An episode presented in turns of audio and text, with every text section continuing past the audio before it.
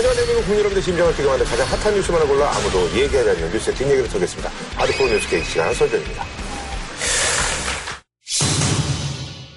원내 대표직에서 물러납니다. 7월 9일 날 유승민 대표를 만났습니다. 아, 만났어요? 엘리베이터 앞에서 어. 전 기다리고 있는데 문이 딱 열리는 순간 딱 서서 한참 얘기를 했는데 1조 7천억을 둘러싼 서울시장 그리고 강남구청장의 싸움. 서울시는 이렇게 나눠서 쓰자 이런 얘기입니다. 강남구는 강남구가 다 써야 되겠다. 무조건 박원순 시장이 이길 수밖에 없는 사람이에요. 이런 싸움은 하면요. 박원순 시장이 무조건 손해입니다. 박원순 시장이 모르겠어 이런 거예요. 그래서 또 할 얘기가 또 많겠네요. 오늘 다룰 주제는요. 아, 재벌과 재벌의 만남. 패리스 힐튼의 여동생 니키와 네. 여기는 서민이죠. 제임스 로스차일드의 결혼이 화제가 되고 있습니다. 재산은 말이죠. 전 지구인한테 500만 원씩 나눠줄 수 있는 우경 우경. 이건 방송 용어는 아니지만 라는 생각. 새누리당 유승민 원내대표가 이제 뭐 의총에서 자진 사퇴 권고안을 받아들이고 사퇴 당일입니다. 저희 말해서 이제 유승민계 그분들과 이게 회포를 푸는 모습이 어, 더 팩트를 통해서 어, 사진에 이제 찍혔습니다.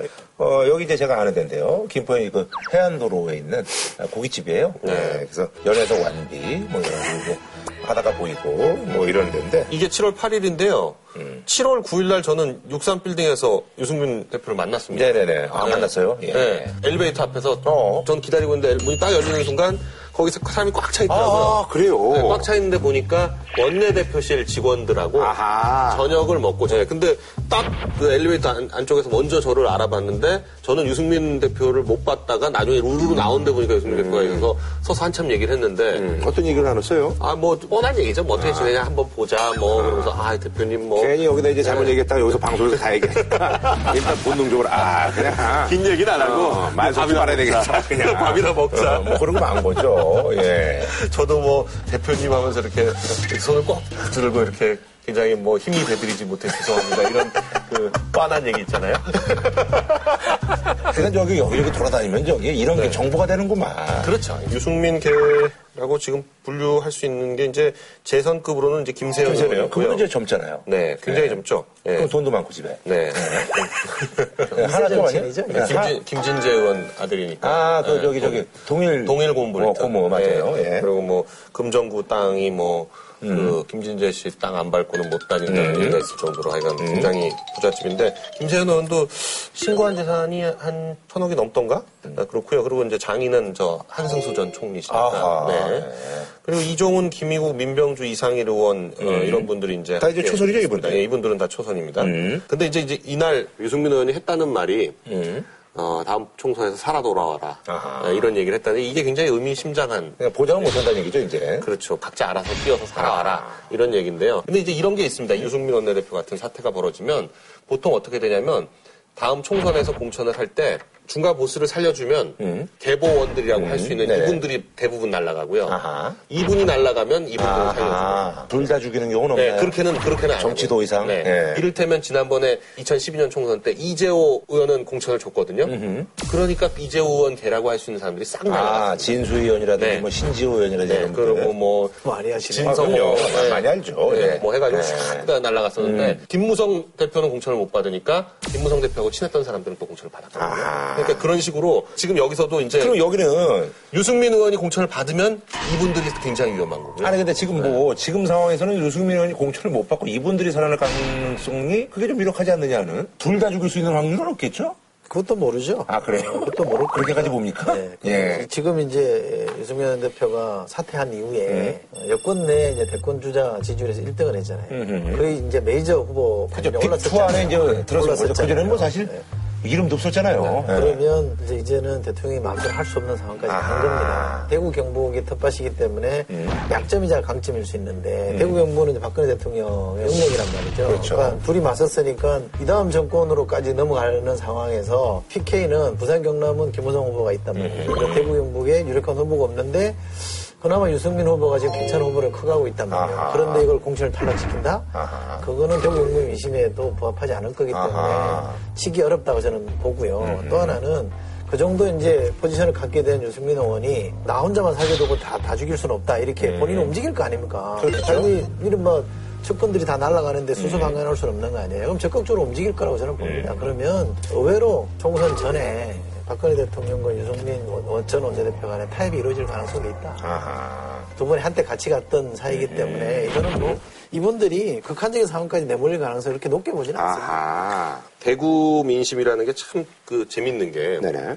이제 보통 이제 광주하고 대구가 가장 정치적으로 고양돼 있다 이렇게 얘기들을 많이 그렇죠. 하는, 네. 거거든요. 여야의 어떤 그 정치적 고향이죠. 고향이고 예. 대통령을 계속 배출했고 뭐 이런 이런 그 어떤 자부심들이 있고 해서 보통 얘기하는 게 이렇습니다. 대구는 권력을 좋아하고 아, 광주는 저항을 좋아하고 아하. 부산은 야구를 좋아하고 대전은 실리를 좋아한다 이런 아하. 얘기들을 해요. 음, 약간 저 부산 네. 분들이 들으면 약간 우리에 대한 디스가 아니냐. 그렇게 생각할 수도 있겠어요. 네. 근데 이번에 굉장히 재밌는 건 유승민 의원의 지지율이 대구 경북에서 1위로 부상했다는 거. 대구 경북에서 26.3%가 나왔어요. 물론 그렇죠. 광주 전라에서도 27.7%가 나왔으니까 이건 뭐 야당 성향 지지자들이 도와줬다고 할 수 있지만 대구 경북 내에서도 이렇게 봤다는 거는 네네. 지금 포스트 박근혜를 누구로 점지할 것이냐를 가지고 굉장히 심사숙고하고 있다 이렇게 보여지는 겁니다. 왜냐하면 TK에 지금 박근혜 대통령 이후로 볼 수 있는 분은 지금 최경환 부총리하고 유승민 대표 요 정도가 아니냐 이 얘기를 하는데 유승민 원내대표가 이번 기회에 굉장히 이런 어떤 국민적인 주목을 받으면서 떠올랐는데 쉽게 내치지는 않을 거다. 기자들 사이에서도 어떤 그 평이라든지 이런 것들이 굉장히 좋더라고요. 예. 네, 그래서 여권으로서는 가장 센 후보를 지금 하나 발굴한 겁니다. 아하. 본의 아니게 대통령이 굉장히 뭐라 그럴까요, 그저 목리를 부리는 바람에 이런 수확이 얻어졌기 때문에 여권 전체가 유승민 후보에 대해서는 좀 관리하는 상황으로 들어갈 겁니다. 이런 비유를 하면 좀 그렇습니다만 이제 뭐 엄마를 약간 좀 애를 태우면서 어, 어렵게 옥동자가 좀 태어난 것 같은 뭐 그런 느낌이라고 좀 할 수 있을까요? 그러니까 최경환 부총리가 이렇게 믿을 만한 장남이라고 생각한다면 음. 그 유승민 원내대표는 다낭적이긴 하지만 가능성이나 장래성에 있어서는 아하. 장남보다 훨씬 더 어허. 뭔가 보여줄 수 있을 것 같은. 음. 그러면 저기 김문수 의원은 약간 좀 유승민 의원이 대권 주자로 성장을 하면 가장 큰 피해를 보는 사람이 누구냐? 저는 김문수 전 총장입니다. 대구에서는 이미 유력한 주자가 하나 만들어져 있단 말이죠. 아하. 게다가 김부겸은 만에 하나 모를 보험 카드로 야권의 주자로서 하나 있단 말이죠. 이 두 카드를 드- 들면 양손에 다 카드를 지는 셈인데 이미 대안이 존재하는 상황이라서 아 우리 김문수 왔다 이런 분위기는 아닐 수도 있겠다. 아 그런 걸 노리고 이제 기대를 꽂았는데 갑자기 여기서 이제 급상하는 바람에 지금 기대 그렇죠. 꽂은 기대가 약간 좀 이제. 불안정한 상황인데 아니 근데 이제 박근혜 대통령의 지지율이 사실 이제 일시적으로 반등했다가 이제 다시 조금 이제 하락을 한 그런 상황이거든요. 근데 박근혜 대통령이 사실 이제 뭐 얻은 거에 대해서는 뭐 많은 분들이 얘기하시기는 이제 지지층을 결집을 시켰다. 아, 그리고 어떤 그 당의 무게중심을 이제 자신한테 이제 돌려놨다라는 거가 있는데 또 이런 것도 뭐 만만치 않은 것 같아요. 뭐. 다행히 박근혜 대통령은 이번에 찬홈 덕에요. 그 가뭄하고 메르스를 동시에 음. 네, 해결할 수 있는 turning point가 된 것 같고요. 아 태풍이요? 네. 어. 그뭐 이번 주말에 또 온다니까. 하늘이 도운 거예요? 네, 그러면 예. 이제 가뭄이 해결이 되고. 가뭄이 일단 해결이 됐죠. 예. 그리고 메르스 바이러스가 그 건조해야지 음. 이렇게 습한 데서는 오래 장기간 버티지 못한다는 연구 결과가 있어요. 네, 그래서 그때 이제 뭐 네. 여름이면 저 숯불어 들 거다 뭐 그런 얘기도 네, 있었는데. 그래서 지금 그 가뭄하고 역병을 동시에 해소해준 아주 반가운 태풍이었다 이렇게 음. 볼수 있고요. 박근혜 대통령 입장에서도 지지율 회복을 위해서 여러 가지 카드를 생각하고 있는 모양인데 오늘 내놓은 카드는 그 사면 카드입니다. 8.15 광복절 특별 사면을 음. 하겠다라고 하는데 거기에 에, 정치인들하고 기업인들을 대거 포함시킬 가능성이 높아 보이고요. 기업인들이라면 뭐 최태원 SK 최태원, 최재원 두 형제 중에 한 명은 뭐 나올 수 있, 있지 않을까 지금 그렇게 보여지고 그리고 내년 총선을 앞두고 선거에 출마하지 못하는 그런 것 때문에 뭐 문제가 있는 정치인들도 대거 사면에 포함시키지 않겠나. 되게 사면을 하면요 지지율이 올라갑니다. 그러니까 역대 한 번도 사면해 가지고 지지율 떨어진 적이 없어요. 그러니까 그 지지율 회복에는 큰 도움을 줄 거라고 근데 이제 그게 뭐. 장기적으로 올라가는 건 아니니까. 예. 그렇죠. 근데 지금 이 계속 하락하고 있는 추세를 반등시켜야 되니까 아, 추세를 반- 어떤 카드든지 필요한 거죠. 그러니까 지금 꺼낸 거죠. 저는 8.15 사면 카드가 좋은 카드일 것 같지 않고요. 어, 저는 마이너스일 거라고 봅니다. 어, 뭐 경제인들 사면하는 거에 대해서도 뭐 그동안 대통령 본인이 얘기했던 거랑 좀 배치되고요.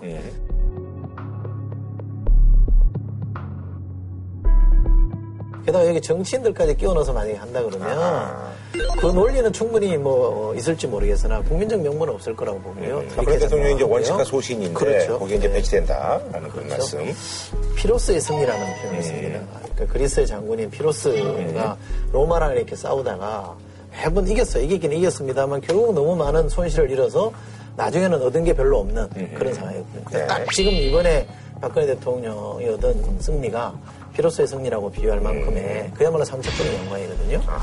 이렇게 되면 이번에는 새누리당 의원들이나 여권의 지지층도 어쩔 수 없이 박근혜 대통령 편을 들어줘야 되겠다라는 결론을 냈지만 마음속으로는 그러면서 부담을 드러내거든요. 할 만큼 한 거 아니냐. 박근혜 대통령에게는 이러저러한 모습 보일 때마다 많이 지지층들이 적극적으로 도와줬어요. 저는 여기까지일 것 같다. 이제는 다른 정치인보다 사실 사랑을 많이 받은 편에 속하기 때문에 이렇게 본인의 힘을 너무 좀 적나라하게 드러낸 거는 길게 보면 저는 마이너스 효과가 더 클 거다 이렇게 이 얘기는 뭐. 동일하십니까? 근데 여태까지 박근혜 대통령이 선거의 여왕으로 불렸던 네네. 건요. 매번 하여간 보궐선거든 뭐든 하여간 약간씩 다른 모습으로 음. 국민들한테 계속 어떤 기대감을 심어줬던 게 있거든요. 저는 내년 총선도 박근혜 대통령 없이 새누리당 단독으로 치르긴 굉장히 어렵다고 보고요. 아, 그건 물론 뭐 네. 그렇겠죠. 박근혜 대통령이 또 어떤 모습을 보여줘가지고 표를 끌어올지 예측을 지금 현재로서 할 수 있는 상황이 아니다. 스타일링의 대변신 뭐 이런 거. 그, 아니, 그러니까 뭐, 그럴 수도 있고요. 근데 그런 거 말고도 국제 정치도 그렇고, 지금 뭐, 남북 관계도 그렇고, 뭐, 여러 가지 면에서 박근혜 대통령이 해볼 수 있는 카드가 굉장히 다양하게 있다. 이렇게 보기 때문에, 어, 박 대통령의 지지율은, 어, 당분간 이제 반등세를 보이지 않겠느냐. 어. 더 떨어질 게 없어요. 30%쯤 간당간당한데 뭘 더 그러니까 떨어져. 올라간다니까요. 아니 그러니까 이게 올라간 30%라는 얘기는 거의 없다는 얘기랑 똑같아요. 기본적으로 저는 그 새누리당이 지금 우리 지 강변 얘기처럼 매년 총선에도 어, 이른바 박근혜 매직이 통할 거다 이렇게 생각한다 그러면 저는 엄청난 오산일 거라고 생각합니다. 그러면 진짜 재앙적 수준의 패배가 올 거라고 생각하거든요. 선거는 차기에 대한 그림을 분명히 보여줘야 됩니다. 2012년에 박근혜 비대위원장이 먹혔던 이유도 반엠비 정서가 광범위하게 확산되어 있음에도 불구하고 박근혜라는 정치인이 등장을 해서 박근혜 대통령이 반엠비 이미지를 갖고 있었기 때문에 반엠비 할거 뭐 있어 여기로 가면 되는데 이렇게 됐단 말이죠. 김무성 대표가 반 박근혜 이미지를 좀 갖고 있으면 얘기가 돼요. 근데 이번에 그싹 없어져 버렸잖아요. 이거 유일하게 지금 대통령한테 각 세워서 지금 할 말하는 정치는 유승민밖에 없단 말이죠. 근데 여기를 만약 공천 안 하거나 전면에 못 세운다 그러면 선거는 굉장히 심각한 결과가 나올 거라고 봅니다. 어쨌든 오늘 말이죠. 이제 원유철 원내대표로 이제 추대가 될 네. 예정이고 이제 그분 같은 경우는 이제 그 우리 정권의 동침계 중에 또 한 분이시거든요. 그래서 아주 인상 좋은 예.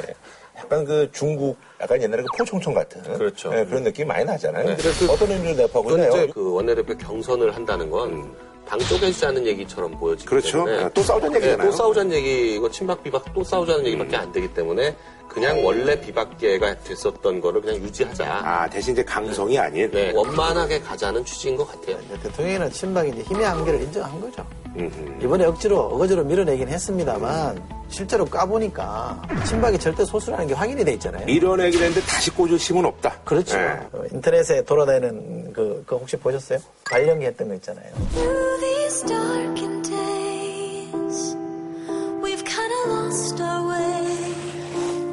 Took some 괜찮아요. 많이 놀랬죠? 그걸 유승민 원내대표가 하는 거예요. 김무성 당대표에다가 그 얘기 괜찮아요? 많이 놀랬죠. 그러니까 지지율이 역전돼 버리니까 그 얘기 하는 모습을 봤는데 근데 그게 저는 대통령한테 하는 얘기 같아요. 괜찮으십니까? 새누리당의 당내 갈등은 완료된 게 아닙니다. 이제 한 라운드 끝난 겁니다. 이제 2라운드, 3라운드 또 있을 겁니다. 예. 자, 한 줄로 평, 뭐, 간단하게 좀 부탁드리겠습니다. 뭐 유승민 대표는 이번 기회에 인지도와 지지율을 얻었으니까 향후가 더 기대가 됩니다. 그 파스칼의 얘기입니다. 힘없는 정의는 무력하고 정의 없는 힘은 폭력이다 이런 말을 하고 있잖아요. 그러니까 너무 정의 없이 명분 없이 힘만 행사하면 반드시 국민적 저항을 받게 돼 있다는 말씀을 드리고 싶고요. 알겠습니다.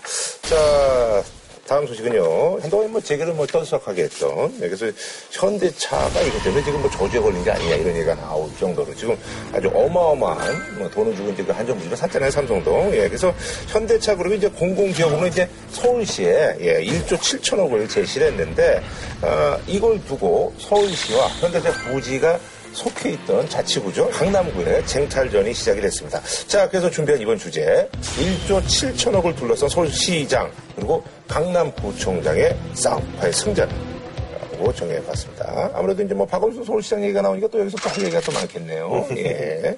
최근 말이죠. 이제 강남구청장 그리고 이제 서울시장이 이 공공기여금으로 이제 약간 좀 대립각을 세우고 있다고 하는데 그 공공기여금 뭐 아주 알기 쉽게 아주 간단한 거예요. 보니까 예. 지금 그 한전 부지가요. 네네. 삼종 주거 지역으로 되어 있습니다. 음흠. 그러니까 이거를 아, 상업 지역으로 그러니까 용도를 바꿔준다는 얘기죠. 네. 아, 그렇게 되면 이제 여러 가지 이제 이익들이, 그러니까 많은 아주, 이익이 창출이 아주, 되겠죠. 아주 간단하게 얘기하면 삼종 주거 지역은 용적률이 300%까지밖에 안 돼요. 근데 상업 지역으로 되면 800%까지 아하. 올라갑니다.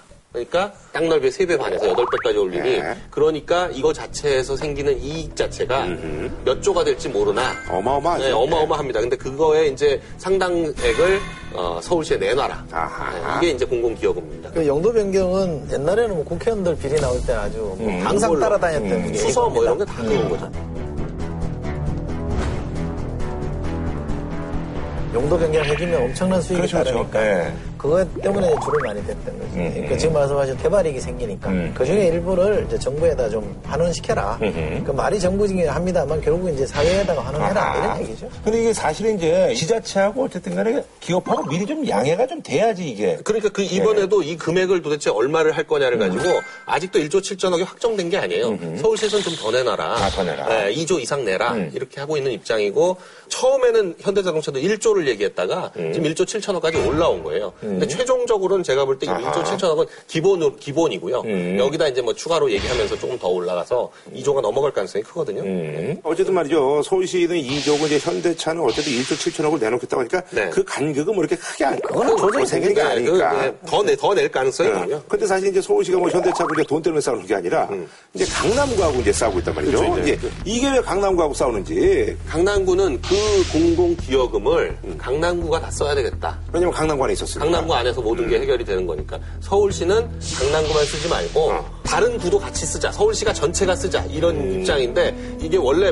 그 법규상으로 엄밀하게 따지고 들어가면 강남구 외에 다른 구에서 쓰기가 조금 애매한 성향이 있거든요. 그러니까 이제 서울시는 그 도시 계획을 어떻게 했냐면 한전 부지만 일- 그 상업 지역으로 바꿔 주는 게 좀 그러니 옆에 한천을 넘어서 잠실 운동장까지 전부 포함을 시켜 가지고 송파구하고 강남구를 다 한꺼번에 묶어 가지고 이걸 전체를 도시 계획을 변경하자. 아하. 근데 잠실 운동장이 용도 변경의 문제가 아니라 그거 다시 지으려면 돈이 필요한데 그 돈이 어디서 나냐. 지금 이 돈을 갖다 쓰자. 이게 이제 서울시 생각인 것 같아요. 네. 서울시는 이제 이런 거겠죠. 서울은 왜냐면 강남, 강북 편차가 워낙 심하잖아요. 그렇죠, 그렇죠. 런 점에서 뭐 이렇게 나눠서 쓰자 이런 얘기입니다. 그래서 이제 그 논리를 어, 강변에 얘기한 것처럼 약간 보완하기 위해서 송파구까지 넣어서 이제 도시계획이라는 큰 플랜을 짰고 서울시 얘기는 이게 먼저서 성립이 돼 있었다.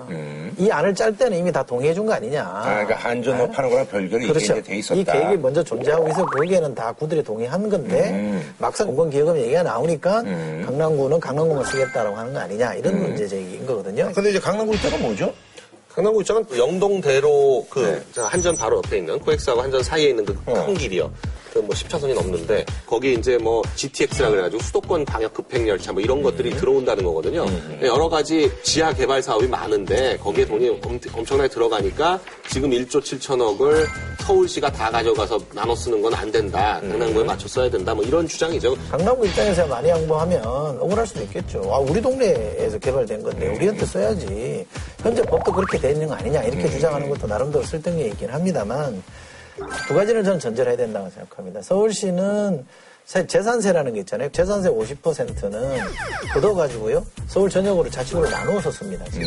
일괄적으로 걷어가지고 이제 50%만. 아. 이미 그러면 강남, 강북이나 균형 발전에 대한 문제의식이 이미 법안으로 하면 성립된 게 하나 있다라는 게 하나고요. 두 번째는 강남이 개발되는데 상당히 많은 그동안의 특혜가 주어졌다라는 겁니다. 지금 이제 이노근 의원이 노원구청장 할 때 인터뷰한 내용 보면 강남 개발에 특혜가 없었다는 말은 소도 웃을 일이다. 72년 제정된 특정 지구 개발 촉진에 관한 임시조치법에 따르면 부동산 특이 억제세, 영업세, 등록세, 취득세, 재산세 등을 강남을 포함한 개발 지역에 한해 75년까지 3년 한시 면제 조치를 해준 것으로 알고 있다. 뿐만 아니라 엄청난 많은 인프라를 지원했다. 거기에 뭐 경기고, 중공고 이런 것도 학교도 다 옮겨주지 않았냐. 그러면 서울시 차원에서 엄청난 혜택을 강남에 준 건데 그렇게 해서 발전한 강남이라 그러면 거기서 나오는 돈을 같이 쓰는 거에 대해서는 시비을 만든다 이런 취지였거든요. 저는 그렇다고 생각합니다. 제가 볼땐 이거 결국 몇 대 몇으로 나눠 가질 거냐의 문제인 것 같아요. 그러니까 서울시하고 서- 강남구가 과연 몇 대 몇으로 나눠 가져야 될 거냐 이건데 과거에 이제 공공기업과 관련한 사례가 최근에 몇 년 사이에 몇 개 있더라고요. 한세 세 건이 있는데요. 강동구에서 하나, 마포에서 하나, 그리고 용산에서 하나 이렇게 있는데요. 여기는 이제 거기가 쓰지 않았어요? 그, 그 구에서? 아, 그다 쓰진 않았고요. 서울시하고 구가 나눠 가졌어요. 네, 나눠 가졌는데 여기 이제 세 군데는 사실 이제 뭐 이제 뭐 흔히 얘기해서 이제 현물로 받은 거잖아요. 예. 그렇죠. 땅으로 받은. 문제는 없는데 네. 이제 돈이 나오니까. 네. 아, 예. 법적으로도 엄밀하게 따져보면 어, 강남구 얘기가 맞을 것도 같긴 한데, 음. 근데 뭐 이게 지금 그 행정법규라는 게요. 어차피 바꾸면 네. 아무 의미가 없어지거든요. 음. 그러니까 지금 현재의 법규가 어떻게 돼 있느냐는 크게 중요한 것 같지가 않고요. 박원순 시장하고 이제 그 신현이 강남구청장이 또 나름 이제 대립각을 많이 좀 세운 어느 세우고 그런 사이잖아요. 아니, 그 네. 저는 강남구의 구청장이 처음부터 아니 뭐잘 알겠습니다. 이럴 수는 없죠. 아무래도 이제 그 지역 정서라는 게 또 있으니까 그러니까 이 저 강남 구민의 입장에서 보면 우리가 쓰면 좋겠다는 생각할 거니까 어느 정도 주장하는 거는 뭐 그럴 수 있다고 봐요. 근데 이게 막 소송으로 간다든지 막 박 시장을 정치적으로 겨냥해서 막 시비를 거는 거는 좋은 전략이 아닙니다. 내년에 총선이 있잖아요. 네. 그러면 강북구 출마한 사람이 강남구 말이 맞다 그러면 표 떨어지는데 그 사람들이 그러면 강남구 편 들겠습니까? 이거는 무조건 강남구청장이 지는 싸움입니다. 박, 박원순 시장이 이길 수밖에 없는 싸움이에요. 내년 총선이라는 걸 감안해 보면 나눠서 자는데 그걸 그걸 어떻게 시비를 걸 수 있습니까? 슬슬 이제 뭐 박원순 시장 얘기가 나오니까 뭐가 좀 나와야 될 텐데 지난번에 그 저기 차남 얘기를 들으신 거예요? 지금 뭔가 좀 근거를 대서 좀 따라. 그냥 무턱대고 까니까 굉장히 좀 없어 보이고. 저, 그러니까 저는 이거 뭐 건덕지는 없구나 여기. 네, 이거는 그러니까, 그러니까 이, 이런 싸움은 하면요 박원순 시장이 무조건 손해입니다.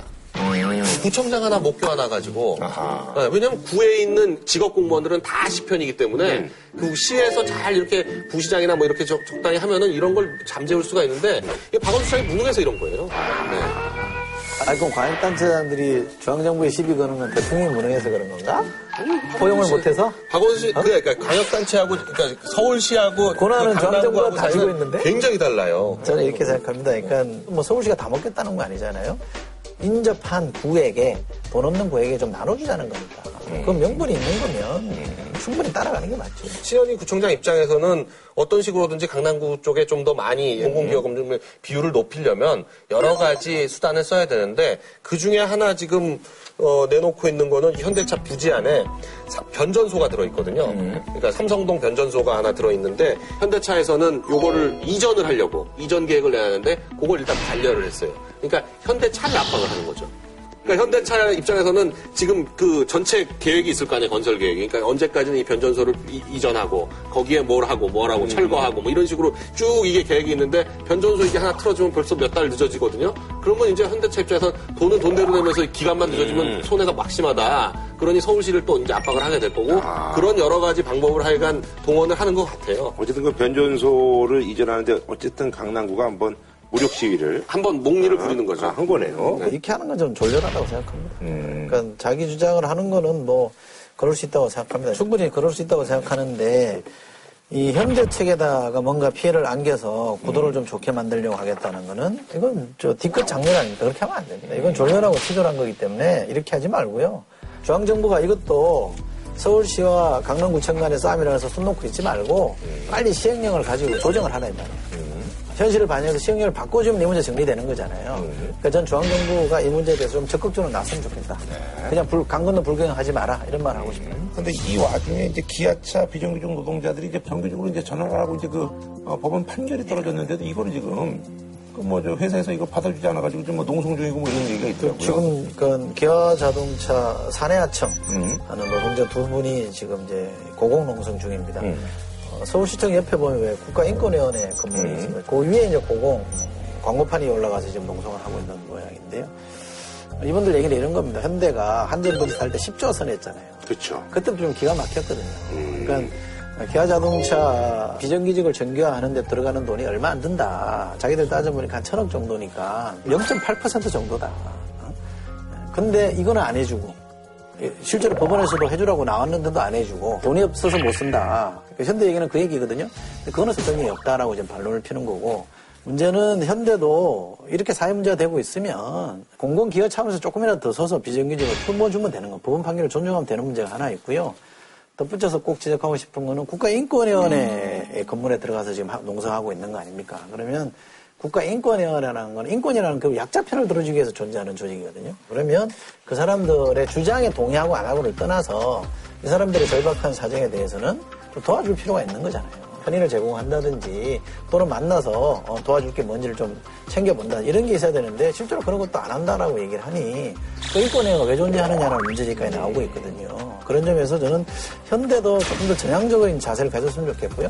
인권위는 좀 인권위답게 자기 역할에 충실했으면 좋겠어요. 네. 자, 한줄론 평론 부탁드리겠습니다. 저는 나눠서 써라. 저도 같은 얘기입니다. 혼자 먹으면 체한다. 음, 나눠서 써라. 예. 아, 진짜 똑같이 썼네요? 혼자 먹으면 취한다? 나눠 드십시오. 똑같네. 그래? 어, 똑같아. 혼자 먹으면 체한다. 나눠 드시. 나는 같이 살아야 혼자 먹으면 체한다. 아하, 비슷하네요. 예. 알겠습니다. 다음 주는요. 국회를 비롯한 말이죠. 국가기관에서 사실 그 특수활동이라는 명목으로 책정된 예산이 올해만 이제 8,800억 원이 넘는다고 합니다. 그래서 이번에 준비한 주제는요. 정치인들의 세금 잘 먹고 잘 사는 법. 특수활동비 횡령 논란입니다. 얼마 전에 그 홍준표 경남도지사가 출처모를 1억 2천만 원의 돈이 나와가지고 이거 어떻게 된 거냐라고 했더니 이제 이게 사실 내가 저기 옛날에 원내대표도 하고 상임위 활동하면서 이제 특수활동비 이거를 아내한테 현금으로 준 거다라고 얘기했는데 이 특수활동비가 이제 이게 뭔지 좀 소개를 해주시죠. 이 특수활동비는 기밀 유지가 요구되는 정보나 사건 수사 그리고 기타 이에 준하는 국정 활동에 소요되는 경비 뭐 이렇게 가리키는데요. 특수활동비는 받아간 사람이 서명만 하면 아무 영수증을 요구하지 않으니까 진짜 그야말로 그냥 돈 들어오면 뭐 묻지 않는 거예요. 19개 부처입니다. 국정을 포함해서 19개 부처에 이게 분산돼 있는데요. 다 따져보니까 예비비까지, 예비비도 일종이 들어가거든요. 한 1조 2,500억 정도 됩니다. 오. 전체. 네, 그 중에 국정원이 선다라고 우리가 추론할 수 있는, 추정할 수 있는 게 1조 한 1,000억 정도 됩니다. 그러니까 나머지 한 1,500억 정도 가지고 18개 부처에서 아하. 나눠 쓰는 거고, 국정원은 예산을 드러내지 않는 거예요. 구체적인 소요를 안 드러내는 거는 뭐 전 세계 정부 부처가 다 그러니까. 거기 뭐 그건 명함. 보면은 어, 네. 제가 옛날에 저기 이런 말 있죠. 어, 선배 중에 이제 그 명함도 아주 이상해가지고 그냥 이름만 그래서 뭐 강용석 이래가지고 전화번호 딱 하나 있고 되게 이상하더라고 명함도. 예. 근데 국정원에서는 특수활동비와 관련해서 아주 그냥 불문율처럼 내려오는 얘기가 있는데 설명도 변명도 홍보도 하지 않는다라는 말이 내려와요. 그러니까 아무리 국회에서 묻고 어디서 따지고 하더라도 거기에 대해서 절대 말하지 않는 거를 원칙처럼 하고 있는데 하도 워낙 그거 가지고 계속 난리를 쳐서 국회 정보위라는 걸 만들어 가지고 국회 정보위에다가는 국정원에 활동하고 국정원의 예산 관련해 가지고 구두 보고만 하죠. 국정원 예산을 대통령이 그냥 30분 갖다 썼거든요. 대통령이 뭐 이렇게 국회의원들이나 당 지도부한테 돈을 보태줬단 말이에요. 활동비 하라고 이렇게 당 운영비, 뭐 국회의원비 이렇게 돈을 내려다 버릴 때는 돈이 어디 있습니까? 자기 돈 아니잖아요. 통치 자금이라 그래가지고. 그러니까 기업들한테 땡기고 이른바 슈킹해서 만들어서 주는 거 아니면 합법적인 돈은 그냥 국정원 있는 돈 가져오면 그거 가지고 주는 거였거든요. 근데 그런 돈들이 사실은 많이 있었습니다. 그러니까 과거에 왜 노태우 대통령 시절에도 당시 야당 총재인 DJ한테 20억인가 갖다 줬다라는 게 있었잖아요. 그것도 아마 추론 큰데 국정원 돈이지 않겠느냐라는 해석들이 있습니다. 제가 90년도 초에 국회를 들어갔는데 안전기획부죠. 그때는 안기부라고 했습니다. 안기부 직원들이 이 국회 상주했습니다. 그리고 의원들 만나러 다닐 때는 가방을 들고 다니는데요. 그게 돈입니다. 돈 넣어서 이렇게 의원들한테 배달을 했어요. 여야 그- 가리지 않고. 그렇죠. 관리를 하는 겁니다. 근데 그 재밌는 게 수표예요. 10만 원짜리 수표인데요. 이게 다 이서가 돼 있어가지고 추적이 안 되는 거예요. 다 10만 원짜리 헌수표들. 완전히 깨끗한 돈이라 그래가지고 제 어릴 때 기억에 국회의원들이 국정원 돈을 굉장히 좋아했어요.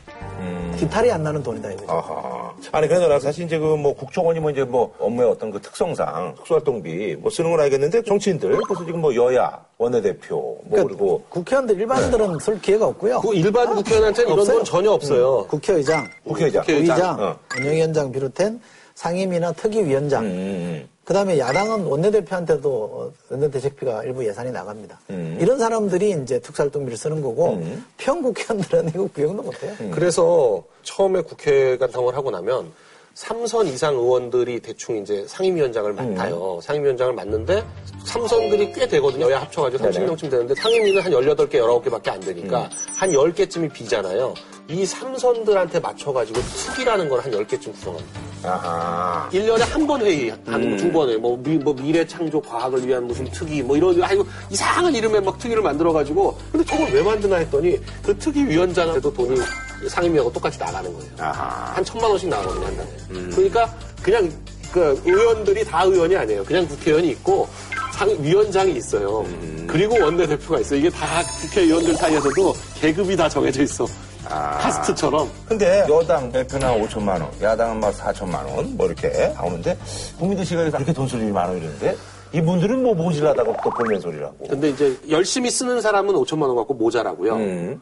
안 쓰고 막 안 주고 챙기고 하면은 뭐 한 천만 원, 이천만 원 챙길 수 있겠죠. 축의금 5만 원 하고 3만 원 하고. 하고 뭐안 낼 거안 내고 뭐 또 김무성 대표는 근데 나도 옛날에 그 원내대표였었는데 나는 모자랐다 뭐 이렇게 얘기하는데. 모자랐을 거예요. 김무성 대표는 자기 돈 갖다 쓰는 스타일이지 이 돈 챙길 사람은 아니니까. 음, 그래서 이런 걸 가리켜서 이제 정치인 대사에서 아 선이 굵은 정치란다. 그렇죠. 뭐 이런 얘기를 거예요. 네, 그런 얘기. 돈이죠.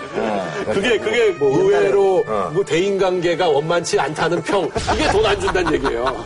옛날에 왜그 허주계라고 있었습니다.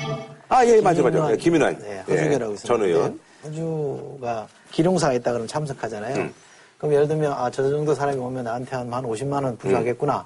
이러면 500만 원 해버립니다. 아, 기대치를 확 뛰어넘을 정도로 세게. 근데 그전 장사를 만들어요. 돈이 좀 많으신 분인가? 아니 근데 워낙 정권의 아니, 정권의 거간꾼 노릇을 오래 했기 때문에 노태우 때를 거쳤기 때문에. 그때 정권을 거간했잖아요. 그러니까 그때 그런 사람들은 차 타고 가다가 밖에 손 내밀면 돈이 쌓인다고 했어요. 예전에는 이제 기자들도 촌지 같은 걸 받았잖아요. 요즘 싸웠어요. 네, 요즘 싸우는 때 기자들이 밥 사요. 네. 근데 이제 기자들이 이제 촌지를 이렇게 봤는데 2000년대 초반 얘기죠. 그 한 4선, 5선 했던 국회의원이 하는 얘기가 니네가 받는 이거는 폭포가 저기 한 100m 밖에 있으면 폭포 근처에 가면 왜물한 개가 막 오잖아요. 이건 그물한 개에 불과하다. 직접 폭포수를 한번 맞아봐야 된다. 그 맞은 사람 있잖아요. 네, 그- 전두환 노태우 아니고. 거의 나야가라 폭포 수준이잖아, 거기는. 거기는 나야가라 폭포죠. 사실 그동안 특수활동비 이게 저기 논란이 꽤 있었어요. 예. 많이 있었죠. 예. 참여정부 때입니다. 정상문 총무비서관이. 음, 이 사람 그래서 구속됐잖아요. 예. 12억 5천만 원을 차명계좌로 이렇게 돌려서 횡령했다 그래서 구속이 됐고. 이게 대통령 특수활동비를 돈을 사실은 총무비서관이 만지거든요. 어, 자기가 이제 빼돌린 거 아니에요? 빼돌린 겁니다. 예. 그 다음에 신재미 문화관광부 제2차관 할 때 1억 9천만 원 특수활동비를 뭐 문광부 장관 개인 청문회. 청문회 할 때 얘기가 나와가지고 결국 안 됐죠. 2009년에 이제 김준규 검찰총장 왜 머리 곱슬머리 네. 기억나실 거예요. 그분이 2009년에 특수활동비로 기자들에게 50만 원 봉투를 8개 돌렸다고. 음. 어쨌거나 근데 특수활동비 이게 사실 공적으로 쓰라고 준 건데 용처를 이제 까봤더니 이제 집에다 갖다 준 거 아니에요. 이거 어떻게 보면 이거 잘못된 거잖아요. 근데 이거 법적으로 이제 처벌할 수는 없는 거죠. 처벌된 예가 없다는 거죠. 네, 이건 이거 그러니까 법적으로 처벌이 안 되니까 이걸 오픈한 거 아니에요. 상식적으로 보면 횡령 아니에요? 그래서 사실 이제 뭐 박지원 의원도 그렇고 김무성 지금 대표도 그렇고 이분들이 이제 다 돈들이 좀 있는 분들이니까 그렇죠. 법안 발의를 뭐 그래서 야, 이걸 폐지하자 뭐 이렇게 얘기를 하고 그것도 방법이긴 한데 뭐 김무성 의원 같은 경우는 야 카드 쓰자 이러는데 뭐 이거 이분들의 생각이고 사실 대다수의 분들이 이렇게 생각 안 하잖아요. 지금 19대 국회가요, 1년도 채 안 남아가지고요. 네. 이걸 뭐 법안을 해가지고 통과시키기는 힘들 거예요. 음. 근데 청와대가 이 와중에 특수활동비가 지금 늘고 있어요. 그래서 이제 노무현 대통령 때 그때가 한 210억 정도 됐었는데 요즘 한 250억, 60억 이렇게 늘고 있다고 하는데 이거는 물가를 감안해 가지고 매년 조금씩 올리는 그런 수준인 것 같아요. 뭐 특별히 예산 활동이 늘어나서라기보다는 근데 이건 이제 물가 때문에 뭐 자동으로 늘어나는 것도 있을 수 있겠는데 그것보다는 대통령의 뜻이죠. 대통령을 비롯한 그 집단, 핵심 코어 집단들이 어떤 어떤 활동에 좀 돈을 쓰겠다라고 하면 청와대가 달라는 예산 달라는데 예산 배정 안 해주겠습니까? 주죠. 그런 점에서 보면 하여간 좀 힘 있는 기관에서 이런 돈을 자꾸 늘려가는 건 좋지 않습니다. 음. 자, 한 줄로 평좀 부탁드리겠습니다. 저는 지금 잘 먹고 잘 사는 법 이러니까 어디서 그렇게 잘 먹고 다니는지 같이 좀 압시다. 사용 내역이라도. 네. 제가 볼 때는 특수활동보다는 일반 활동이 더 문제입니다. 사실은. 그러니까 국회의원들을 놓고 보면 그 사람들이 뭐 특수, 특수활동 돈을 엉뚱한 데 써가지고 사고 치는 것보다는 일반 활동, 본래 해야 될 일을 못하는 게 더 큰 문제라서 본말을 바꾸진 않았으면 좋겠어요. 일반 활동을 더 잘했으면 좋겠다. 알겠습니다. 자, 다음 소식은요. 북한의 생화학무기연구소 연구원이 핀란드로 망명을 했다고 합니다. USB를 들고요. 자, 그래서 말이죠. 준비한 이번 주제. 우리 옆집에 exodus가 일어났다. 북한 고위층 대거 망명 파문입니다. 우리 옆집에 엑소가 산다 뭐. 그 노래가 있어요? 아니, 그 저기 프로그램 이름이에요. 예. 아, 북한은 말이죠. 생학 무기연구소 연구원이 핀란드 망명을 했는데 뭐 무기연구소 직원이면 사실 이제 굉장한 뭐 엘리트잖아요. 예. 그러니까 생화학무기연구소 음. 때문에 북한이 이런 거 많이 하잖아요. 네. 몰래. 근데 이제 이거 하나 안 들은 거 아니에요, 지금? 좀 더 충격적인 거는 네. 생체 실험을 했다는 거죠. 생화학무기니까 생화학무기가 효과적인지 아닌지 그래, 실험 대상이 있어야 네, 될거 실험 아니에요. 대상이 있어야 될 거 아니에요. 근데 뭐 정치범 수용소에는 정치범 그리고 기독교 신자들 아하. 이런 사람들을 대상으로 해서 생체 실험을 했다 이런 얘기가 나오고 있어가지고 음. 좀 굉장히 충격적인데요. 이 연구원이 어, 유럽 의회에서 비공개로 어. 증언에 나설 거다 이런 얘기가 나오고 그 있어요. 지난번에 그 저기 국제본 전범재판소인가요? 김정은에 대해서 수배 명령 내리고 그랬었잖아요. 네. 비슷한 얘기 어, 있었는데. 그죠? 네, 예, 비슷한 네, 얘기가 네. 있었는데, 어, 이게 어떻게 보면 또 국제적인 어떤 그 압박이 또 들어가 또 계기가 될 수도 있겠네요. 그렇죠. 이, 이 사람이 한 얘기는 음. 보면 북한 주민들을 연구소 지하 2층에 있는 유리 속에 가둬놓고 어휴. 살인가스 실험을 했다고 아. 하니까 이거는 그야말로 만행이죠. 음. 그러니까 이거 만약 이게 증언을 분명하게 본인이 공식 자리에서 하면 아. 음. 유엔 상황사만 대응을 하겠죠. 예, 그냥 좌시할 수는 없는 거죠. 지금 북한에서 이런 게 벌어지고 있다는 거를 자료까지 담아가지고 음. 증언까지 한다면 굉장히 큰 반향을 불러 일으키지 파장이 있을 수. 있네요. 그렇죠. 예. 아니, 이뿐만 아니라 사실 뭐 지난번에 뭐 장성택, 뭐 현영철 뭐 이래가지고 자고 일어나면 사실 뭐 실력자들이 목숨이 그냥 날아가는 그런 정국인데 그래서 지금 북한 최고위 층의 엑소더스 붐이 일고 있는데 이건 아직까지 확인된 건 아니에요. 그러니까 종편 채널 한 군데서 2000년에 2000년에 남북 국방장관 회담을 했을 때 북측 차석 대표로 제주도에 아. 왔었던 박승원이라는 남북 국방장관 장관 회담. 회담할 때 차석 대표. 차석 대표로 왔었던 어. 근데 이 박승원 상장은 마식령 스키장 건설 김정은이 어. 워낙 그 관심을 가지고 있던 네네. 마식령 스키장 건설을 했다는 거거든요. 근데 아, 여기가 이제 모스크바의 제3국 대사관을 통해서 망명했다 이렇게 보도를 했습니다.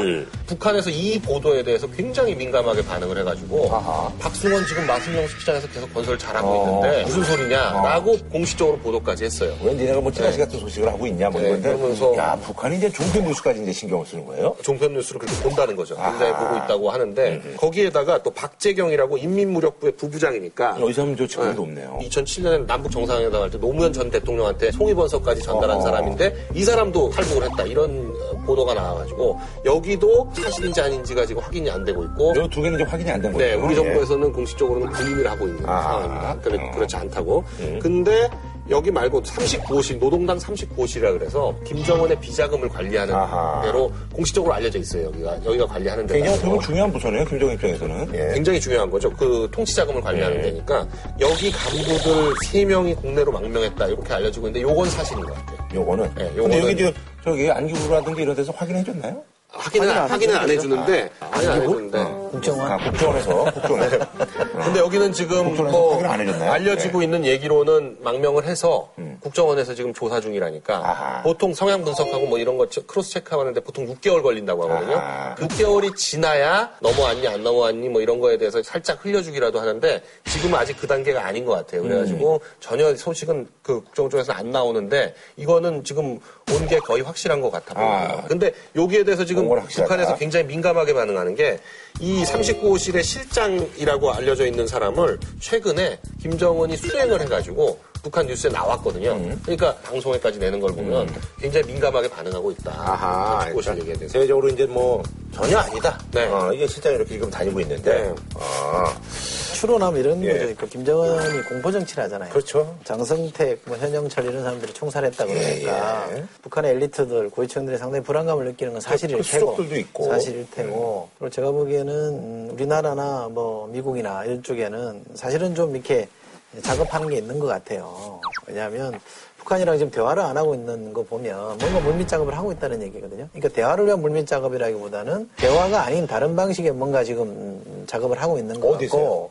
그건 이제 국정원이나 뭐, 뭐 저, 저 미국이나 이런 데서 하겠죠. 북한을 상대로. 그렇죠. 그런데 가장 그것이 이제 눈에 띄는 게 그냥 효과적인 게 뭐냐면 사람 빼오는 거거든요. 왜냐면 그쪽이 불안해 하는 사람들이 있을 테니까 아하. 흔들어서 빼오는 비용도 거예요. 적게 들고 그게 제일 효과적인 방법이에요. 그러니까 이제 옛날에 우리 황장엽이라고 왜 음, 맞아요. 북한에 우리나라 온 사람 중에 제일 높은 사람이 최고동상 비서. 그랬잖아요. 그럼 그런 사람이 오면 정보를 주는 것도 있을 뿐만 아니라 굉장히 효과적이 여러모로 상징성이 있죠. 예. 효용이 많거든요. 그래서 저는 그런 작업을 좀 하고 있는 것 같다는 느낌을 받는 거예요. 그러다 보니 까 북한이 반응하는 게 우리 전혀 흔들리지 않고 잘 방어하고 있다는 걸 이제 방송을 통해서 좀 보여주려고 하는 것 같고 우리는 역으로 그런 정보를 자꾸 흘려서 고도에 서로 지금 심리전을 하고 있는 겁니다. 문제는 이제 아까 말씀하신 대로 상당한 공을 들여서 데리고 왔는데도 그 사람을 제대로 확인하는 데는 시간이 많이 걸려요. 그러니까 그 상황은 충분히 이해하겠는데 선거 때 만약에 꺼내놓는다면 이게 북풍이 되거든요.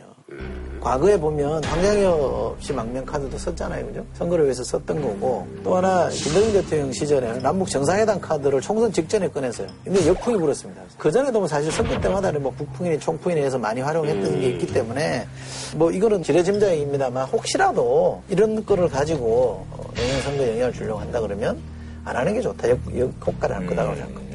어쨌거나 저기 이런 보도들을 지금 종편에서 흘러나오는 것 자체가 앵커들의 톤 이런 것들이 굉장히 또 어, 전쟁 날 것처럼. 어, 북측을 아주 뭐 자극하게 하는 아니 근데 이런 정보는 아주 적합한 돈이 아니냐. 소스가 있어요.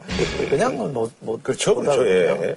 아, 그나저나 북한에서는 더 큰 문제가 해외 근무자들한테 이제, 야, 니들 빨리 들어와라.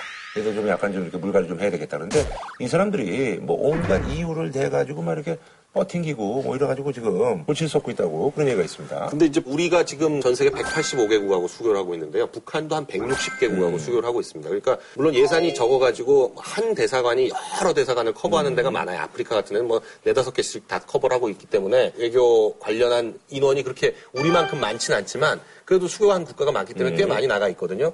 예전에는 그 사람들이 나가면 가족들은 평양에다 두는 걸 원칙으로 했었는데 약간 불모식으로. 네, 뭘 약간 그런 거죠. 근데 김정은 시대에 들어오면서 가족들까지 같이 나가는 경우가 꽤 많아졌다는 거예요. 음. 이제 그 가족까지 같이 나간 사람들은 이제 부담이 훨씬 덜한 거죠. 음. 근데 지금 대사관 직원들한테 자꾸 어떤 식으로든 달러를 벌어서 송금을 해라 이런 걸 압박을 준다는 거죠. 그러니까 월급을 안 주는 게 문제가 아니라 거기서 어떤 식으로든지 벌어갖고 돈을 보내라. 돈까지 보내라. 아, 이렇게 자꾸 압박을 하니까 이 사람들 입장에서는 고민인 거예요. 돈 음. 버는 방법이라는 게 외교관이 돈 잘못 벌다가는 그 나라에서 추방될 수도 있고 여러 가지 문제가 있는데 주로 하라는 게 다 불법적인 음. 그렇죠, 그렇죠. 뭐 네. 마약 아니면 뭐 슈퍼노트라고 불리는 그 위조 지폐 아니면은 뭐 밀수 뭐 이런 건데 자꾸 하다 보면 걸리고 그러니까 자꾸 그 지역에서 주목의 대상이 되고 이러니까 굉장히 부담스러워하고 그리고 지금 뭐 이렇게 공포 정치를 하니 본국에 돌아갔을 때 어떤 책임을 물어가지고 또 숙청될지도 모른다 이런 불안감이 있어 가지고 굉장히 많이 동요하고 있다 지금 그렇게 알려져 있습니다. 네.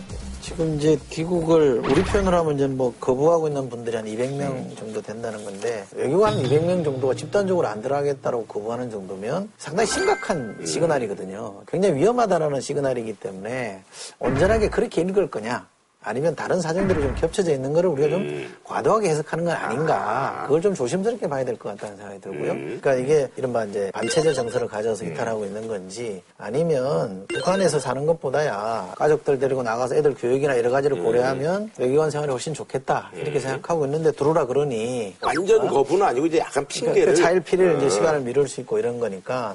왜냐하면 북한에 대해서 최근에 여러 사람들의 증언에 의하면 북한 경제가 좀 좋아졌다는 거거든요. 어, 그래요? 게다가 이번에 외교관들도 원래는 뭐 가족들을 잡고 있다가 지금은 다 가족까지 다 같이 내보내준다는 거 아니에요. 그럼 조금 더 열었다는 거기 때문에 상당한 자신감의 반영이거든요. 그러니까 그런 정보와 귀국을 거부하는 외교관들이 한 200명 된다라는 정보를 좀 이렇게 맞춰서 이해를 하는 게 좋겠다. 아하. 그러니까 너무 한쪽을 과도하게 해석하면 북한에 대해서 오판할 가능성이 있는 거 아닌가 싶어서 저는 좀 조심스럽게 봤으면 좋겠다 싶어요. 그러잖아, 저기, 이호 여사가 방북하기로 이제 결정이 됐다라고 하는데, 이 방북의 어떤 그 뭐, 그 명분은 뭔가요? 이호 여사가 94입니다. 고령이십니다. 고령의 노구를 이끌고 북한을 갔다 오겠다라는 항은 남편이신 김대중 전 대통령이 남북 관계를 좀 평화적으로 접근해야 된다라는 유지를 받드는 것이기도 하면서 있었고 아, 남북 관계 어떤 네. 문제 뭐좀 네. 정색을 좀 풀기 위해서 한번 가겠다. 또 여러 번 왔다 갔다 얘기하다가 이제 성사가 안 됐던 음. 얘기잖아요. 근데 그 중에서 받아줬다는 얘기네? 그렇죠. 그쪽에서 초청을 했습니다. 초청을. 네, 그래서 한 3년 7개월 만에 다시 이제 북한을 간다는 얘기인데 상당히 좀 좋은 계기가 될 수도 있겠다는 생각하거든요. 지금 남북 간에는 사실은 막혀 있잖아요. 막혀 있죠, 완전. 어, 이호 여사가 전 영부인이잖아요, 그죠? 김대중 대통령이 사실은 남북 관계에 새로운 시대를 열었던 분이고, 이른바 햇볕 정책 때문에 북한이 이호 김대중 평화센터 이사장에 대해서는 호의적 감정을 갖고 있는 거란 말이죠. 그럼 그런 분이 들어가서 뭔가 메신저 역할을 하면 좋겠고, 또 이호 여사가 박근혜 대통령하고도 가까워요. 사이가 좋습니다. 왜 박근혜 대통령이 지난번에 찾아가서 이렇게 만나서 하고 하는 그림을 보면 굉장히 서로 이제 표정들이 좋아요. 밝게 서로 얘기하고 서로를 좀 존중하는 것처럼 보이기 때문에 그러니까 박근혜 대통령하고도 괜찮고 북한하고도 사이가 좋은 거라 그러면 중간에 메신저 역할을 충분히 해볼 수 있는 거고 그래서 전문가들은 그런 기대를 하던데 저는 상당히 좀 그 일리가 있습니다. 북한에 억류돼 있는 우리나라 사람이 네명이나 있답니다. 김정욱, 김국기, 최춘길, 주원문이라는 이세 분인데 억류돼 있거든요. 이분들을 잘하면 데리고 나올 수 있는 여지도 있다라고 하니까 이번에는 그냥 좀 이렇게 보내지 말고요. 우리 정부가 좀 공을 좀 들였으면 좋겠어요. 음, 근데 이것도 지금 갑자기 또 얼음장 놓고 해서 못 오게 할 수 있다 뭐 이런 얘기가 또 나오고 있어요. 그러니까 지금 그 이호 여사 방북을 어떤 계기로 하려면 박근혜 대통령이 따로 이호 여사를 만나서 어떤 메시지를 그쵸. 좀 예, 구두 메시지라도. 뭐 예. 친서까지는 아니더라도 구두 메시지라도 좀 전달을 해달라라고 얘기를 하면은 굉장히 의미가 있- 있을 수가 있죠.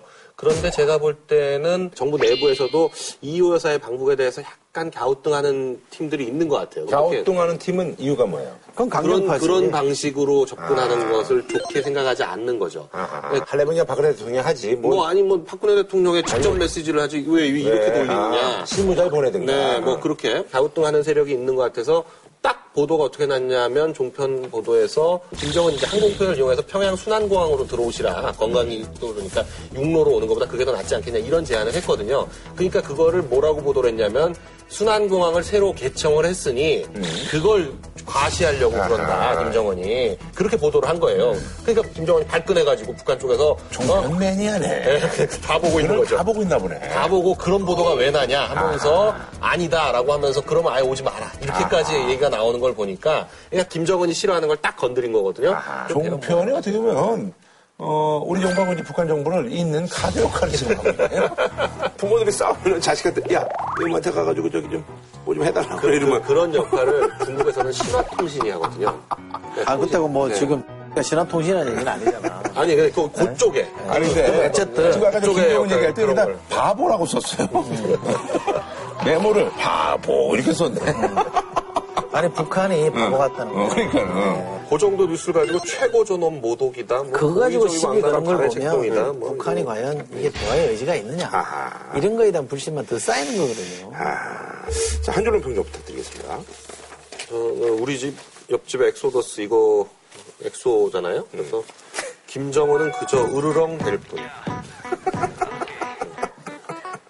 엑소, 으르렁. 아시잖아요. 그, 몰라요? 알아요. 알아. 저는 북한이 좀 찌질하다. 음, 알겠습니다. 자, 다음 소식은요. 지난 4월인가 신문 보신 분들 뭐 기억하실는지 모르겠는데 그 대이란 제재가 이제 풀린다 이래가지고 이란 시민들이 막 환호하고 이런 사진이 헤드라인에 많이 걸렸어요. 이제 지금 이제 그 후로 이제 계속 말이죠. 이란하고 이제 서방 세계하고 핵 시설과 관련해서 지금 협상을 지금 벌이고 있는 상황이거든요. 이란의 핵 개발 사실이 드러난 지 13년 만에 어제 국제사회와 이란 간의 핵 협상이 마침내 타결이 됐죠. 미국 등 주요 6개국과 이란 간의 핵 협상이 타결되자 이란은 축제 분위기에 빠졌습니다. 이번에 준비한 주제 나 핵버린 이란 사람이야. 서방과 협상에 나서 이란의 속사정입니다. 아니, 아, 핵버린이 뭐야? 이란 사람이야. 울버린이야? 뭐야, 이게? 아니 핵을 버렸다고? 울버린은 아니에요. DJ DOC. 아, 그런 노래가 예, 이런 사람이야. 이런 사람이에요. 예. 아, 아, 울버린으로 생각했어요. 나는 울버린이 뭐지? 아니, 그러면 이제 이란이 뭐 어쨌든 이제 궁여지체, 그리고 또 이제 미국도 이제 이해관계가 약간 맞아 떨어졌죠. 그래서 협상 테이블에 앉아서 대원칙을 이제 도출해냈는데 이게 그 과정, 시간이 굉장히 오래 걸렸습니다. 좀 소개해 주시죠. 지금 이란에 대해서 제재를 하기 시작한 건요. 79년에 이란 주재 미국 대사관에 이란 사람들 들어오고 호메이니가 그 그쵸. 저 혁명 일으키면서 그때부터 이제 그때 그 영화가 저기 아니에요? 라르고. 나르고죠. 아, 예. 예. 그게 그때부터 시작해서 지금 35년, 36년간 지금 제재를 하고 있는데 그렇게 제재를 계속 받으니까 북한 스타일로 음. 자생을 위해서 네. 이런 명분으로 핵을 계속 개발을 해온 거예요. 음. 그래서 지금 단계가 어떻게 되냐면 우라늄 농축 단계까지 그러니까 북한보다 조금 더 나가 있었어요. 실험은 안 했는데 핵 개발의 어떤 기술이나 이런 건 북한보다 더 많다고 했거든요. 추출을 해서 이제 농축까지. 농축까지. 미국이 제일 두려운 게 뭐냐면 북한의 미사일과 이란의 핵이 음. 서로 교환되는 걸 제일 두려워했거든요. 실제로 서로 교환하려고 그랬어요. 그러니까 사실 이제 그 북한은 대포동이라도 이런 쏘는 걸 예, 많이 쏘는, 쏘는 기술이 훨씬 더 음. 앞서 있었고 핵을 개발하는 거는 이란이 더 앞서 있었다 이런 평가를 받아왔거든요. 그런데 그동안 사실 유엔이 다 같이 경제 제재를 했기 때문에 P 플러스 원이라고 P라는 게 이제 보통 유엔의 안보리 상임이상 네, 다섯 개고. 개국을 얘기하고 거기다 플러스 원으로 독일이 들어가서 독일이 요즘 뭐 이제 뭐 네. 괜찮으니까. 뭐 독일은 뭐 사실상의 상임이사국 역할을 하는 거죠. 그래서 P 플러스 원이 다 같이 국제 제재를 해왔었는데 어, 핵 개발을 포기하면 그 제재를 풀어주겠다. 이게 이제 지난 4월에 협상이 된 거고 음. 구체적으로 그럼 어느 단계까지 검증을 할 거냐. 이제 미국은 이제 30년 동안 이제 이란을 적으로 생각했는데 뭐 사실 프랑스나 이런 데는 이제 적극적으로 또 프랑스랑 독일은 이란하고 계속 했고요. 아하. 우리나라도 경제 제재에 동참을 하지만 우리는 어떤 게 있었냐면 금융 제재를 다 걸려 있으니까 음. 금융을 통하지 않고 그 현물로. 그래서 보면은 중동 수출을 보면 이란에 대한 지- 직접 수출도 있지만 두바이 쪽에 대한 수출이 많거든요. 음. 이 두바이 쪽 수출은 두바이하고 하는 게 아니에요. 두바이를 통해서 이란하고 하는 겁니다. 그래서 음. 우리 우리 기업은 사실 상당히 많이 진출해 있어요. 깜짝 놀란 게 그 담배 에쎄가 점유율 30%. 네. 그러면 이란의 국민차가 프라이드.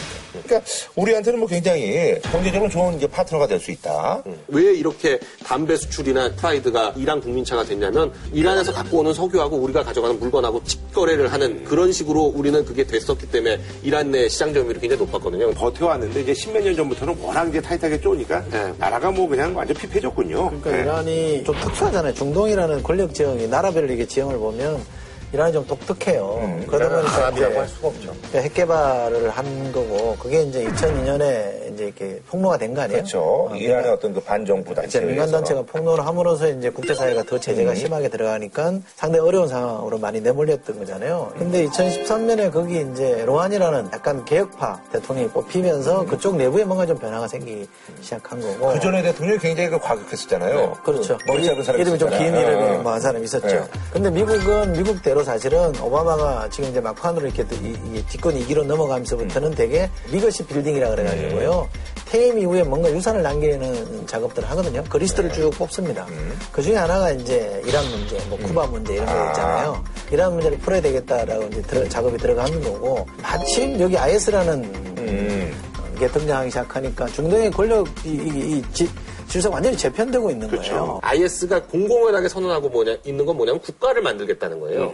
근데 그 작업이 지금 상당히 많이 진행이 돼가지고 IS가 실제로 지배하고 있는 지역을 가보면 상당히 평온하대요. 근데 우리가 볼 때는 대외적으로 막 어, 테러니 외국인들 뭐, 외국인들 예. 참수하고 무슨 유적지 막 어, 유적지. 파괴하고 예. 이러는데 이거는 선전선동을 위해서 하는 거지만 실제로 지배하고 있는 데는 상당히 지금 자리를 잡고 있어가지고 격퇴하기가 굉장히 어려워질 거다라는 어, 관측이 지배적이에요. 근데 전반적으로 지금 IS를 격퇴하는 데 도움을 줄 만한 나라들이 지금 마땅치가 않은 거예요. 음. 그러니까 미국이 지렛대로 쓸 수 있는 나라가 이란밖에 없다. IS가 순위파잖아요. 음. 근데 순위파가 중동의 대세거든요. 그쵸. 사우디아라비아 같은 이런 대세기니까 IS를 격퇴하는데 별로 도움을 안 줘요. 음. 그러다 보니까 은근슬쩍 이제 방조, 방치 그렇죠. 뭐. 그러니까 보니까 시아파랑 손을 잡아야 되는데 어허. 시아파의 가장 큰 나라가 지금 이란이잖아요. 시아, 예. 그렇죠. 그러니까 이, 이 벨트, 시아파 이 라인들을 움직여서 IS를 격타하겠다라는 음. 필요성이 생기니까 미국은 또 이란의 역할을 새롭게 발견한 음. 거고 문제는 잠정적으로 타결이 되더라도 이후에 깨질 가능성을 얼마든지 상존하고 있는 음. 거고 그 가능성을 많이 보는 이유가 뭐냐면 사우디하고 이스라엘이 이 협상을 좋게 안 보고 있다는 거예요. 음. 어떻게 보면. 전통적인, 전통적인 중동의 파트너잖아요, 미국. 이란하고 으르렁거렸거든요. 그러니까 두 가지를 지적을 하는데 이스라엘하고 사우디가 반대하고 있는 이유 그거 하나. 게다가 그게 속으로 들어가 보면 중동의 국가들이 이란의 위협 때문에 엄청난 무기를 미국 걸로부터 사고 있다는 거예요. 미국산 무기를 엄청나게 좀 도입하고 있는데 이란의 위협 없어져 버리면 이게 좀 잘 안 될 것 같다. 미국의 분산 복합체라고 말하잖아요. 군수업체들의 로비가 워낙 셀 거기 때문에 이거 잘 안 될 가능성이 있다. 대통령이 워낙 강하게 밀어붙이니까 어느 정도까지 가더라도 중간에 슬금슬금 후퇴후퇴하고 해서 결국 안 될 거다. 이렇게 전망하는 사람들이 더 많습니다. 이 이란 핵협상 여기를 보면 뭐 결국 이제 우리나라하고 어떻게 될 거냐 이걸 봐야 되거든요. 그러면 북한 핵과 이란 핵은 뭐가 같냐 이걸 좀 봐야 돼요. 그러니까 기본적으로 생존형이라는 거, 생존을 위해 가지고 핵을 쥐고 있다는 거가 일단 비슷해요. 그리고 어떻게 보면 이제 은장도죠, 둘 네, 다. 예. 네. 그리고 시험용 원자로 뭐 이 문제를 가지고 북한도에 한번 시험용 원자로 뭐 폭파한다 어쩌고 그러니까 굉장히 진행 상황이 비슷했어요. 그리고 갖고 있는 거냐 안 갖고 있느냐 가지고 막 브로핑하고 뭐 이런 것도 굉장히 비슷했어요. 근데 뭐가 결정적으로 다르냐면 중국 때문에 북한핵에 대해서는 폭격을 못 해요. 폭격하겠다고 클린턴 정부 때 한 번 얘기를 했었지만 그 이후로는 폭격 얘기가 나온 적이 없거든요. 네. 왜냐면 북한 핵 시설에다가 폭격을 한다는 건 결국 중국하고 한번 붙자는 얘기밖에 안 되기 네. 때문에 중국이 이걸 도저히 용납하지 않아서 이게 안 됩니다. 근데 이란은 그렇게 봐줄 만한 뒷배가 없어요. 러시아가 그런 역할을 해줄 거라고 기대하는 사람이 있었지만 절대 그게 안 되기 때문에 그래서 공공연하게 미국이 폭격하겠다고는 안 하 지만 이스라엘이나 사우디에서 폭격하겠다는 얘기를 여러 차례 공언을 했습니다. 그러니까 폭격당할 위험까지 각오하면서 해야 되는 그게 이제 북한하고 다른 점이죠. 이란은 또 그러고 굉장히 민주적인 지금 정부를 구성하고 있고 이슬람 국가임에도 불구하고 여성 인권도 굉장히 높은 편이고 그리고 굉장히 이란 사람들이 실용적이에요. 그렇게 뭐 종교적으로 해가지고 뭐 원리주의적이고 이렇지가 않습니다. 피 플러스 원하고 협상할 때도 굉장히 합리적으로 협상하려고 하고 그래서 이제 이게 될 거다라고 보는 건데 문제는 핵을 개발하는 나라를 해결 하는 모델이 여러 가지가 있는데 그동안은 이제 남아공 모델이 있었고 시리아 모델이 있었는데 이번에 이란이 해결이 되면 이제 이란 모델이 나오는 건데 이 이란 모델이 북한 핵을 해결하는 데 있어서 시금석이 될 수 있지 않느냐. 아니 북한 같은 경우도 이제 지금 돈줄이 지금 막혀가지고 지금 죽으려고 그러니까 비슷한 상황이고 아. 경제 제재도 그렇고 그러니까 저는 이번 이란 사태를 놓고 좀 북한에게 대해서 과감하게 접근을 해야 될 필요가 있다. 음. 과감하게 접근해야 될 필요가 있다는 게 전적으로 동의합니다. 어, 근데 문제는 음, 북한은 이제 이란하고 다르다고 하는 게 핵실험을 안 했다는 거잖아요. 기술적으로는 어디 가든 많이 진보가 되는지는 모르겠습니다만 이란은 최소한 핵실험을 안 했단 말이에요. 북한은 핵실험을 했잖아요. 그렇기 때문에 여기는 그래도 뭔가 협상 여지가 좀 있다고 이렇게 보는 거고 결정적으로 북한하고 이란하고 다른 문제는 그 지역 안보 차원에서 이란은 미국의 파트너가 될 가능성을 아, 그렇죠. 가졌잖아요. 예. 효용 가치가 높죠. 그렇죠. 예. 여기는 이제 파트너십을 갖고 풀어야 될 필요성이 생긴 건데 이게 북한하고 미국하고 풀어야 될 필요성이 없어요. 뭐 북한하고 뭐. 북한하고 텐션이 긴장이 유지되는 게 좋아요. 그래야지 북한하고 중국을 한꺼번에 묶어가지고 일본하고 이쪽을 그렇죠, 그렇죠. 결속시켜서 힘으로 좀 대결하는 전략을 추구하는 거기 때문에 여기는 화해할 상대가 아니고 지금 갈등의 대상이 돼야 맞는 거예요. 음. 어, 그러면 우리나라가 이걸 설득을 해야 됩니다. 오바마가 내건 나라가 세 개 아닙니까, 그죠? 그렇죠. 이란, 쿠바, 북한이잖아요. 북한 하나 남았습니다. 쿠바는 뭐 거의 이제 친구분이 됐어요. 됐어요. 예. 그러니까 요거까지 풀면 사실은 오바마는 legacy building이 완벽하게 되는 겁니다. 오바마 케어도 합헌 판정 났죠. 본인이 지지했던 동성 결혼도 합헌 판정 났죠. 쿠바 풀었죠. 이란 지금 풀고 있죠. 그러니까 북한만 풀면 본인이 예, 의도했던 걸 다 얻을 수 있는 거기 때문에 미국에게도 설득할 여지는 좀 있는 것 같다. 근데 이걸 누가 설득할 거냐? 우리 정부가 설득하지 않으면 미국이 알아서 움직일 이유는 전혀 없다는 겁니다. 만약에서 이제 그 이란 얘기가 나왔으니까 얘기인데 이란이 그 저기 대자금이 시중률이 90%. 네. 이게 뭐 말이 안 되는 얘기입니까? 이건 야 그냥 광기도로 봐라. 이 근데 90%예요? 시청률 조사를 어떻게 한 거냐? 몰라요 나도. 그러니까 뭐 저기 경제가 어려우니까 집에서 텔레비만 봤나 봐. 채널이 예. 몇개 없대요. 음. 테헤란로가 있듯이 이란에도 서울로가 있거든요. 그러니까 이란 사람들은 기본적으로 한국 사람들에 대해서 굉장히 태권도도 많이 한다고 그러더라고요. 태권도도 우리나라 말고 그 다음에 두 번째로 태권도 이거 많다는 거 아니에요? 그러니까 어, 중동이 아니라 이란 가자. 아 지난번에 그저 박근혜 대통령이 중동 가자라고 네, 그렇게 했으니까 그러니까 이란을 중동- 가자고. 네, 중동이 아니라 이란 가자. 네. 그 2000년에 우리나라가 이란에 수출이 한 13억 달러였는데 2012년에 62억 달러까지 갔으니까 상당히 많이 갔죠. 그러니까 경제 제재가 이제 본격화되기 전까지. 2012년부터 이제 경제자가 네. 본격화됐으니까 뚝 떨어졌습니다. 그래서 2014년에 41억 불밖에 안 되거든요. 음. 그러니까 잠재력은 충분히 있는 겁니다. 좀만 노력하면 갈 수 있는 여지가 있는 거기 때문에 잘만 활용하면 새로운 그 성장 동력이라고 그래야 될까요? 만들어 낼 수 있는 여지가 충분한데. 이란 특수. 그죠. 그걸 할 수 있는가가 정부의 실력입니다. 네. 근데 그 실력에 대해서는 별로 좀 기대를 안 합니다. 자 한줄로 표정 부탁드리겠습니다. 그 노래 그 다음 가사가요. 어, 이거 북한한테 하는 거예요. 알아서 기어. 아, 나 이런 사람이야. 알아서 끼요. 오케이. 예. 저는 이제는 북한이다. 아, 이제 남은 아하. 나라가 북한이니 우리 정부가 적극적으로 나설 때다. 음, 예. 자, 저희는 다음 주에 찾아뵙도록 하겠습니다.